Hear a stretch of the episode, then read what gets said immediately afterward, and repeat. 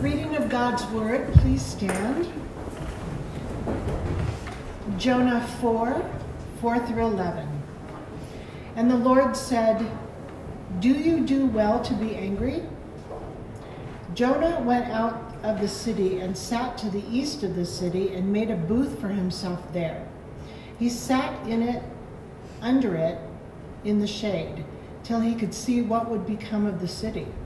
Now the Lord God appointed a plant and made it come up over Jonah, that it might be a shade over his head to save him from his discomfort. So Jonah was exceedingly glad because of the plant. But when dawn came up the next day, God appointed a worm that attacked the plant, so that it withered. When the sun rose, God appointed a scorching east wind and the sun beat down on the head of Jonah so that he was faint.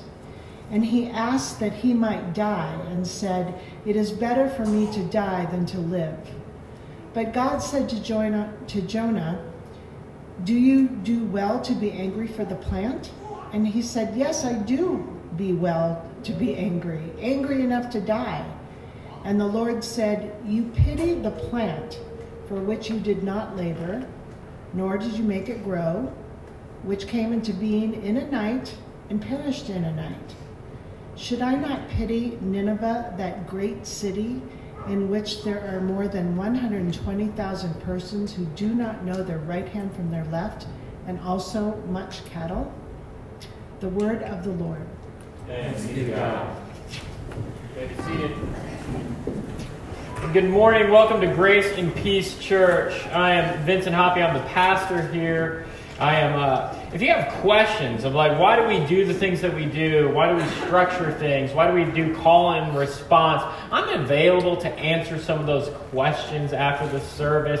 Also, if you have come to Grace and Peace more than five times, it is your duty and responsibility to find someone new and become homies for life with that person. Uh, do that after the service, not right now. But what is Grace and Peace about? Grace and Peace is a church that desires to bring the healing power of the gospel into every broken place, especially our hearts, the hearts of our friends and family. And how do we do this? We execute this vision by connecting with God. It means that worship here on Sunday is vitally important.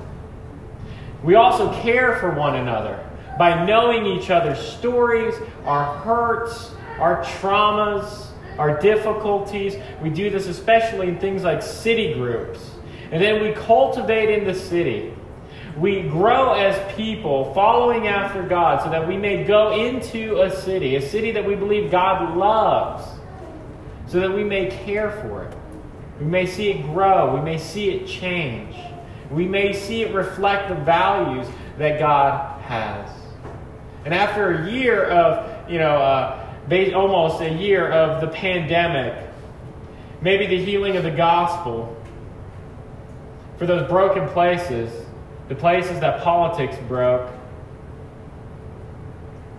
the places where tragedy struck, is exactly where grace and peace needs to be. And so we continue in our series in Jonah. And Jonah, at, at starting here in uh, chapter 4, verse 5, and in this area begins to, this second time that God comes and basically pleads and shows Jonah his waywardness. And so he's trying to recalibrate the heart of Jonah. Shortly after the sinking of the Titanic in 1914, what there was a Congress met in order to find out about another uh, uh, uh, nautical tragedy. On a foggy day in January off the coast of Virginia, the steamship Monroe was rammed by a uh, uh, by by the Nantucket, a merchant vessel. Forty-one sailors died that day many drowning. They lost their lives. Captain Osmond Barry of the Nantucket, he was arraigned, he was charged with negligence, and he had to appear before Congress. And they grilled him, making sure that he had done everything within his power to save life and to not have caused this error. But it was on the cross examination of the other captain, Captain Edward Johnson, captain of the Monroe, that it was discovered he'd been neglecting the tuning and recalibrating of the ship's compass. He'd gone a year without recalibrating it, and they discovered that it was more than two degrees off, and they'd accounted for the tragic error of that day. At the end of the trial, the two captains clasped hands and sobbed on each other's shoulders, to which one person wrote, The sobs of these two burly seamen are a moving reminder of the tragic consequences of misorientation. The consequences of how a misdirected love, how our misdirected hearts will shipwreck our lives. So, here in the story of Jonah, we have another confrontation with God. We have a second intervention to cause Jonah to lead, to, to lead him to repentance, to challenge what he loves, to challenge our hearts as well. And Jonah is confronted for his heart's devotion to a lesser love, his misdirected love, which leads to contempt for the Ninevites and his anger toward God. It is displayed in the difference, and so it displays the story, the difference between our love and God's love. Notice at the beginning in chapter 1, it says it made or displeased Jonah exceedingly, or he was exceedingly angry, or he was filled with evil, it says. But in the juxtaposition, what was it that made him exceedingly glad? A gourd grew up overnight and gave him shade during the day. To which you're supposed to say, What a fool! What are you doing? But it's also to reveal to us that we too are like Jonah. We have misdirected hearts. Things that should make us exceedingly sad or upset are not the things that make God exceedingly sad or upset. The things that make us exceedingly glad and happy are not the things that makes God exceedingly glad or happy or even this, the things that made Jonah exceedingly glad were not the things that were he was designed to be made exceedingly glad in.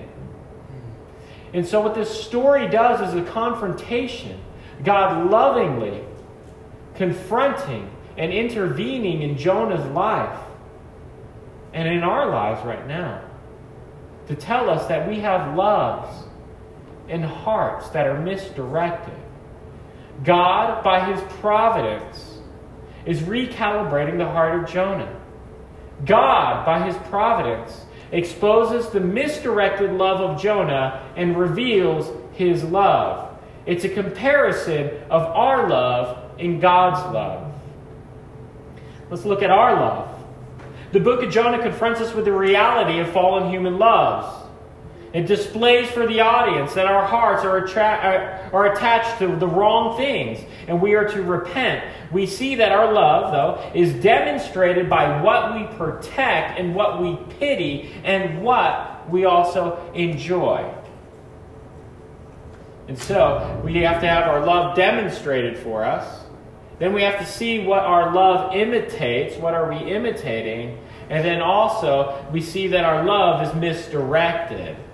So our love is demonstrated by what we protect or what we pity. Do you see how angry Jonah got at the plant? He says that he is angry enough to die because God appointed a worm to eat it and it shriveled up and that he was being scorched by the heat. He was upset by his discomfort. His loss of discomfort is what displeases him. It shows what he loves. Augustine, old St. Augustine, he talks about that love gives us this directional weight. It carries us where we want to go. Kind of like gravity pulls you in. Let me put it this way. Have you ever seen a little child with a giant head? Trust me, you've all seen them, right? And if you are to push their head in a particular direction, what happens to the child? Their entire body falls over. You guys joke, but this is actually true. Kids have giant heads. That's actually why they are born early. Their brains are giant and it's there's there's some actual evidence on that. Um, anyway, and so their loves kind of their, their directional weight is kind of moves their entire body, their entire person. And so this directional weight is exposed for Jonah. And God in his providence, what is he doing? He's saying, like, where are you going? What are you doing, Jonah? In doing this to Jonah, and sending the plant, sending the worm, sending the wind, God is lovingly showing Jonah that he's loving all the wrong things. He's looking for love also in all the wrong places. All persons are lovers. We're made to love. As one person put it, we are sociopaths for love. God in his being, the three persons eternally existent in one God, Father, Son, and Holy Spirit, of the same substance, equal in power and glory, exists in mutual self giving life and love. And we are made in his image, male and female. In his image we are made. And we are designed to be those who love. And we show that love by giving it to other people, by sacrificing to others. When God reveals himself, Jonah confesses. He confesses that God is the God of steadfast love. He says that in chapter uh, 3 and in chapter 4. We are made to be lovers after his image, to, be re- to reflect his love into the world. And Augustine also says our hearts are restless until we find our hearts rest in him. And so, in this process, God is showing Jonah that what he loves is causing him to shipwreck his life. And for many of us, it's not enough to be told that we're sinners, right? And that we're sinning. It's, that's not enough. We have to be shown it, don't we? We have to be shown it. We have to see the consequences of our actions, where it's going to lead. We're all like Scrooge, and what we need are three ghosts to visit us in the middle of the night to show us exactly where our sin is going to lead us. God, in His providence, is giving opportunity to address what is misdirected in Jonah's heart. And he's giving us an opportunity now through the story of Jonah to see that our loves are misdirected and will shipwreck our lives. And so we need to think about it. Think about the situations whenever you get angry. When we get angry, that's just fear on the offensive. That is fear lashing out. Whenever we're worried, it's just anxiety about not having control. Whenever we grieve, yes, WandaVision fans, it is love persevering. Many extreme emotions demonstrate that we love something that drives us into these actions. These actions of anger, worry, grieving. So don't hear what I'm not saying. I am not saying that we should not be angry about things, that we should not be worried or to grieve but rather are we that we are to do these things without being in the, the position of Jonah, who at the loss of his comfort does what? I would rather die. That's a little extreme, but it was to show what was messed up in his heart. He was saying that his life was found in the gourd, that it was the object of his love. You see, the object of love to sin stricken humans is whatever we would die for. And in what we reflect, in that, and in, in, in that, we reflect God in a lot of ways. But the love, loving wrong things, it will kill you. God's love, on the other hand, his love for you, he will die for you and give you his life. And then that becomes the stabilizing weight. When that becomes the center of your heart, that will pull you in different directions. And where does it pull you to? That pulls you toward love of other. Not contempt on the side of a hill, waiting for God to nuke them. and so we are shown in the times, what are we shown in the times that we get angry? When we're worried, when we're grieved, it shows us that we have a misdirected love in our heart often. In the end of the day, the default mode of our heart is not to love God and neighbor, but to love self at the expense of neighbor. Christian and non Christian alike waffle between the two, each demonstrating the heart of God made in his image, and each demonstrating the heart of a sinner at the same time. But only the truly redeemed heart will grow into Christ's likeness, not to protect itself, Because Christ is what the heart most truly loves and what you most truly need. And whatever you love, you will be like. And so, the next thing you need to know is that our love imitates. Our love imitates. Notice what he was doing. Jonah's on the side of a hill waiting for the Ninevites to be nuked by God. What was he imitating? He was imitating a heart of nationalism that believes that he needed to per- preserve his nation, that they were superior, instead of seeing that God has set his love on them for the sake that they would go and love other people. And so he presumed upon God's love. What does this mean? Our love imitates, Vince. Come on, tell me a little more, preacher man. What means this? It means children imitate their parents in a lot of ways. Let me go further. If you were to uh, investigate what it looks like in the Hoppy household, you will see a bunch of kids that look a lot like our parents, right? They look like me, but also they do the things like me. One day, we, they couldn't go to worship service. So I came home, and what did I find? I found a pulpit, I found some bread and juice. And what were my kids doing? My kids were conducting a worship service in my basement. Why? because they were imitating what they love. See, love imitates what we admire. That's what it does. But our love as fallen humans is misdirected. You see, we're a lot like the American philosopher Lizzo. You know, I'm crying because I love you. Bum, bum, bum, bum, bum. Yeah, it's a lot of fun. It's a great song. And so, what makes you cry? What's underneath that? There's that misdirected love. You know, anything that causes the extreme emotion, Lizzo crying. Lizzo's got millions of dollars. Who cares about unrequited love? I mean, uh, come on. It proves that her heart, and at the end, what we are in the middle, uh, in the center of all of us. What is our weight? It is whatever we worship. Worship and love cannot be dissected from each other. Our love as fallen humans is misdirected. You see, Jonah had this love for comfort, but God's love is directed for the other. Misdirected love will make us self protective, suspicious of other people. Love directed toward God will cause us to be suspicious of our own sin and protective of others. God demonstrates to Jonah his misdirected love, which manifests itself in pride and prejudice against people. Misdirected love will cause us to live out of accord with a grain of reality. You see, we're supposed to read this story and go, Jonah, what are you thinking? And at the same time realize, I think that too. It causes us to lack conformity or to transgress the law of God. This is what we know as sin as good Presbyterians. So love God. Put Him at the center of your life and enjoyment, and you will inevitably love your neighbor. Love anything else in all of creation as ultimate, and you'll be destroyed and have contempt for your neighbor.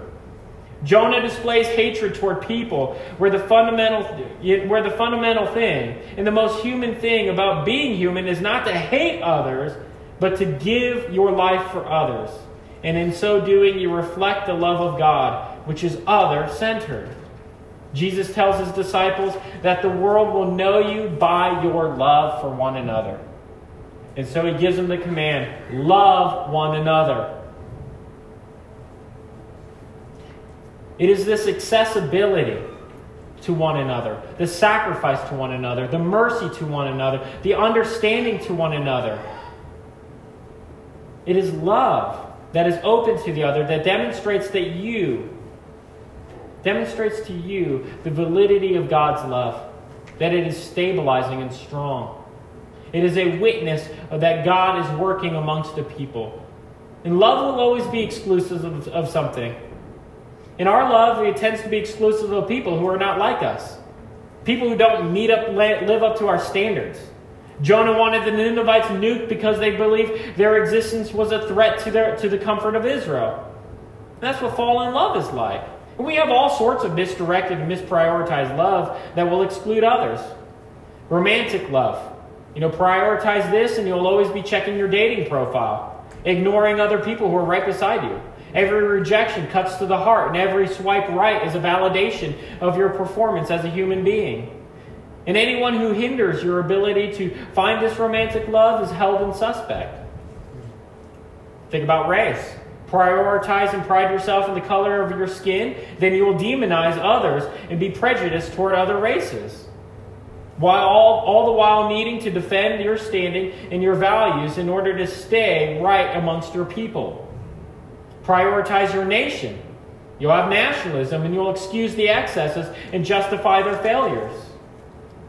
Prioritize achievement. You'll have meritocracy and you'll always look down your nose at everyone else as being lazy because they haven't achieved as much as you.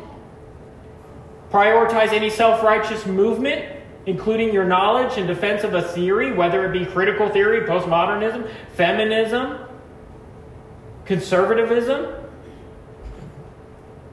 You know, whatever you want, you will always be looking down your nose at other people. And in the end, it is God denying self defining love for self. Don't hear what I'm not saying. Many of these things need to be, we need to listen to people. We need to affirm their, uh, where they're coming from. But don't love it, don't prioritize it as number one. The danger in prioritizing any of these things is that the heart will control the reasoning. And so, what do we do? How do we recalibrate the heart? We need to come to places like worship. Everybody worships. It just matters, it just depends on what we worship. And so, when we come together on Sundays to recalibrate the heart so that the heart, the affections, will be tuned to where it belongs. So we sing songs. We hear God's word to confront us. We are cleansed by his loving word that releases us of guilt and shame. And we're sent out of this place to love others what else do we do? We, in, we get into discipleship. Discipleship retunes our hearts through new habits of love. Discipleship teaches us how to be followers of Jesus, which is God's love made huggable, God's love gone public. And we do this and we care for one another in city groups or cohorts and in Bible studies so that we would know in our heads and be gripped in the heart so that we would work out in our hands the love of God. And so that we would turn from lesser loves that will destroy you. They will kill you. They will cause you to perform until you can perform no more for them, taking every ounce of your energy. Whereas worship, the worship of the true God, invites you freely, unconditionally without any ounce of performance on yourself, knowing that you're filled with sin and shame, and you're welcomed into the arms of Jesus Christ. There at worship, you retune your heart to sing the song of the gospel and the goodness of Jesus Christ. We are to see that everyday providences then are an opportunity for us to exercise the love of God in the gym of God's creation. It means that we have opportunities every day to leverage our strength, creativity, time, and resources for love. Love of other. The Christian life is about love, it's about worship. Therefore, it is daily lived by choosing those moments of providential testing to choose God's love over lesser loves. C.S. Lewis says it well. We are half hearted creatures fooling about with drink and sex and ambition when infinite joy is offered to us. Like an arrogant child who wants to go on making mud pies in a slum because he cannot imagine what is meant by the offer of a holiday at sea. We are far too easily pleased. The Christian life is a life and an invitation into deeper and deeper joy and love more than any hobby or created person can possibly give you. So when we see God's love, when we sing about it in worship, when we hear about it in God's word, we ought to be encouraged to put to death lesser loves that can't fulfill us and that will ultimately just do nothing for us. And what we're to do is to stoke into flame in song and in sacrament the love of God that will warm our hearts and others. And this is now juxtaposed against God's love. You see, on the one hand, Jonah was upset and exceedingly, uh, he, he, he exceedingly angry at the dying of the gourd. And then God confronts him and asks, Why do you pity, or do you do right to pity the plant? He didn't labor, he didn't do anything for it. And then he asked the converse question Do I do right? Aren't I right to pity people? Made in his image, created to be like him.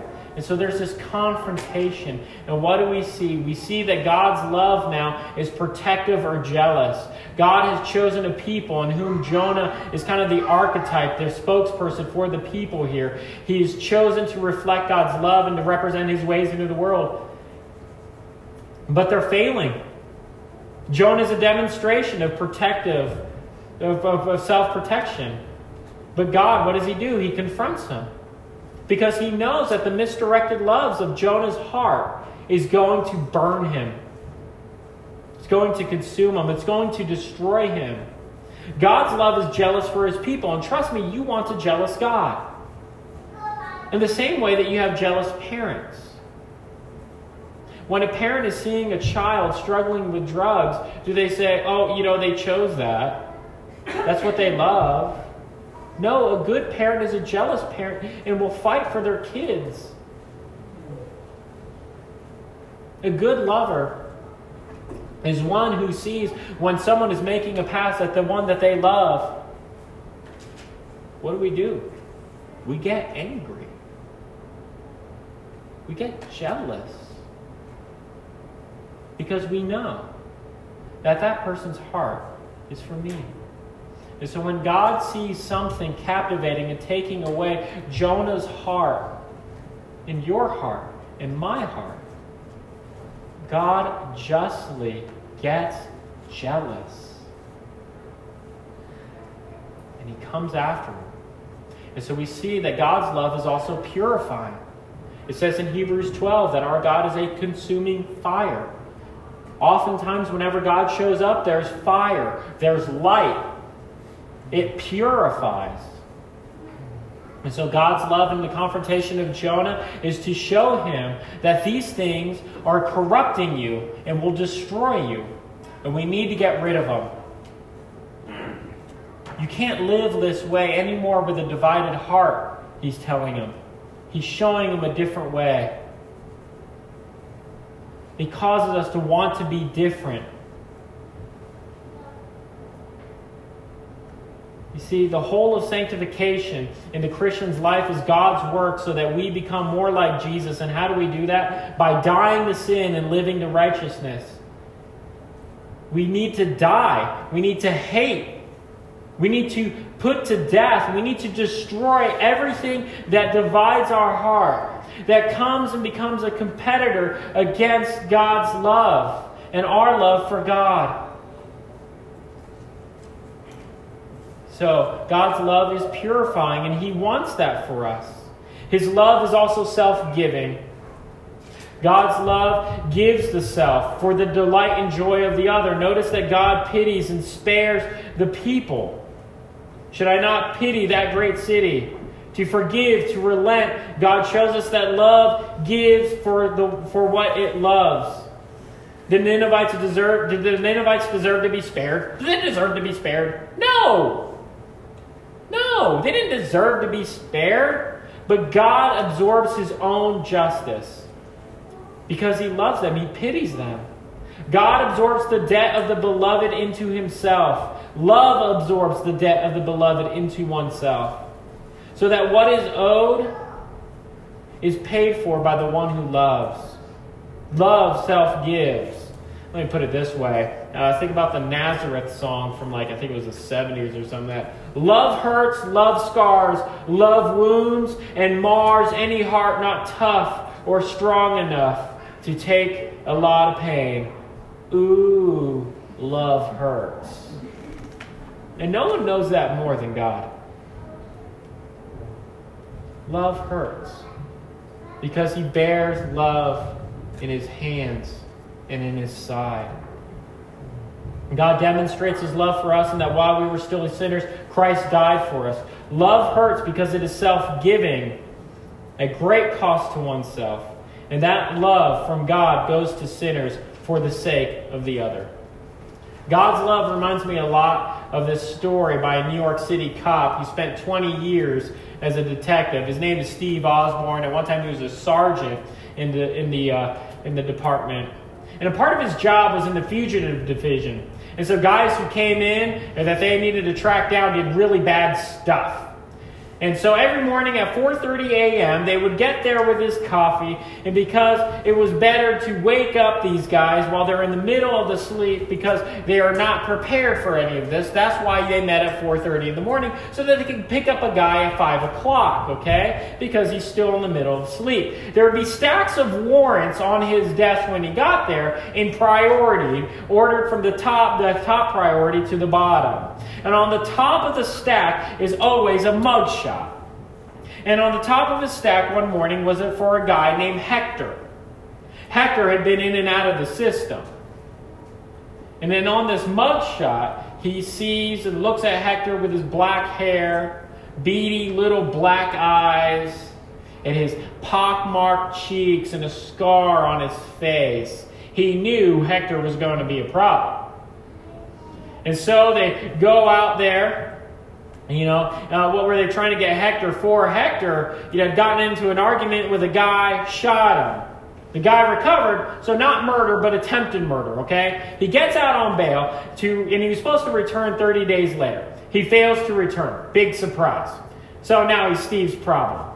And so he looks at this mugshot, he examines it, he goes to the place. He goes to the building and walks up the stairs. Of course, it's a place he's been there before. There's gunshot, gunshots in the wall, there's pee in the corner, there's graffiti everywhere. And of course, they have to go up to the fourth floor, right? And so, of course, he stationed a guy at the bottom in order to make sure that he doesn't jump out. Why? Because when you're desperate, people jump out of windows, right? And so that's what happens. And so you just got to jump out. So, because, you know, as soon as they jump out, someone's going to blame that a cop pushed them or something.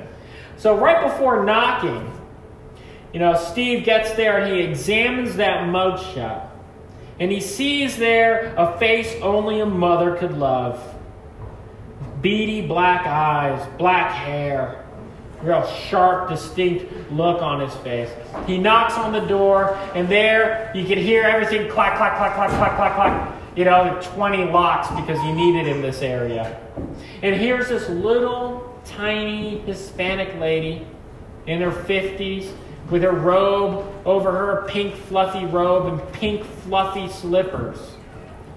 And he's like, Hey, is uh, Hector here? And he pushes his way in. And she's like, We got to see Hector. We have a warrant for Hector. And mom, she's like, Hector's not here.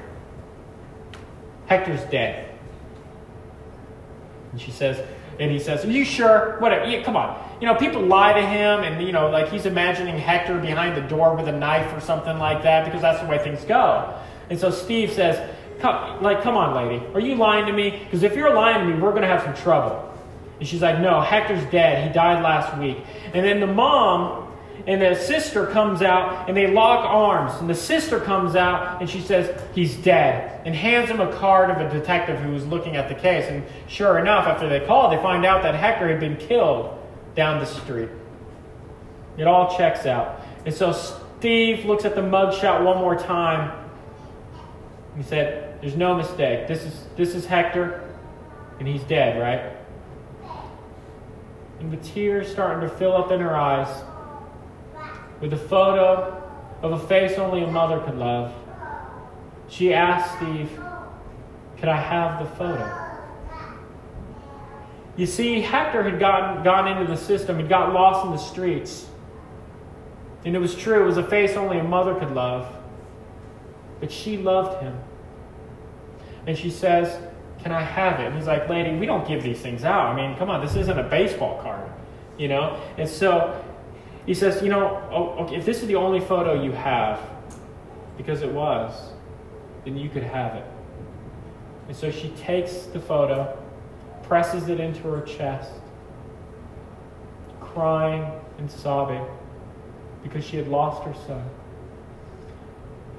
Walks over to the table to to the uh, to the bookcase filled with photos of family members and gradu- graduation regalia, sports uniforms, military uniforms. And she takes the mugshot of Steve, a face only a mother could love, of, of Hector, a face only a mother could love, puts it on the shelf. You see, God's love is a lot like that for you and me. For a lot of us, we, we know that the things we've done and the things we suffer with are things that only a mother can love. But in truth and actuality, our lives are lives only that God can love. And it transforms each and, each and every one of us into people that love others. You see, love like that will see you through all the junk that keeps that keep keep you down, that mess you up.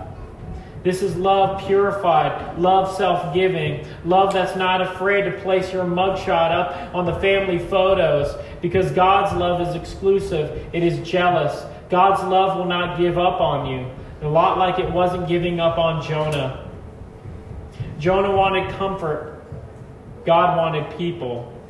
In the end, God's love is for you, and He will exchange His life for you so that you may truly live and love others. Jonah wanted to die outside of the city because of the plant manifesting his misdirected love. Jesus dies for you outside of the city, displaying God's love. And so today, I ask you will you trade and put down lesser loves to receive God's love as displayed in the broken body? Poured out blood of Jesus. God demonstrated his love in Jesus by dying for sinners. He exchanged his life for what he loves, which is you. Will you exchange lesser loves for true love? Amen. Almighty and gracious God, meet us now in your supper, so that we may reflect your love and goodness into the world. Help us to get your love in the heart by your sacrament. Meet us now. Amen.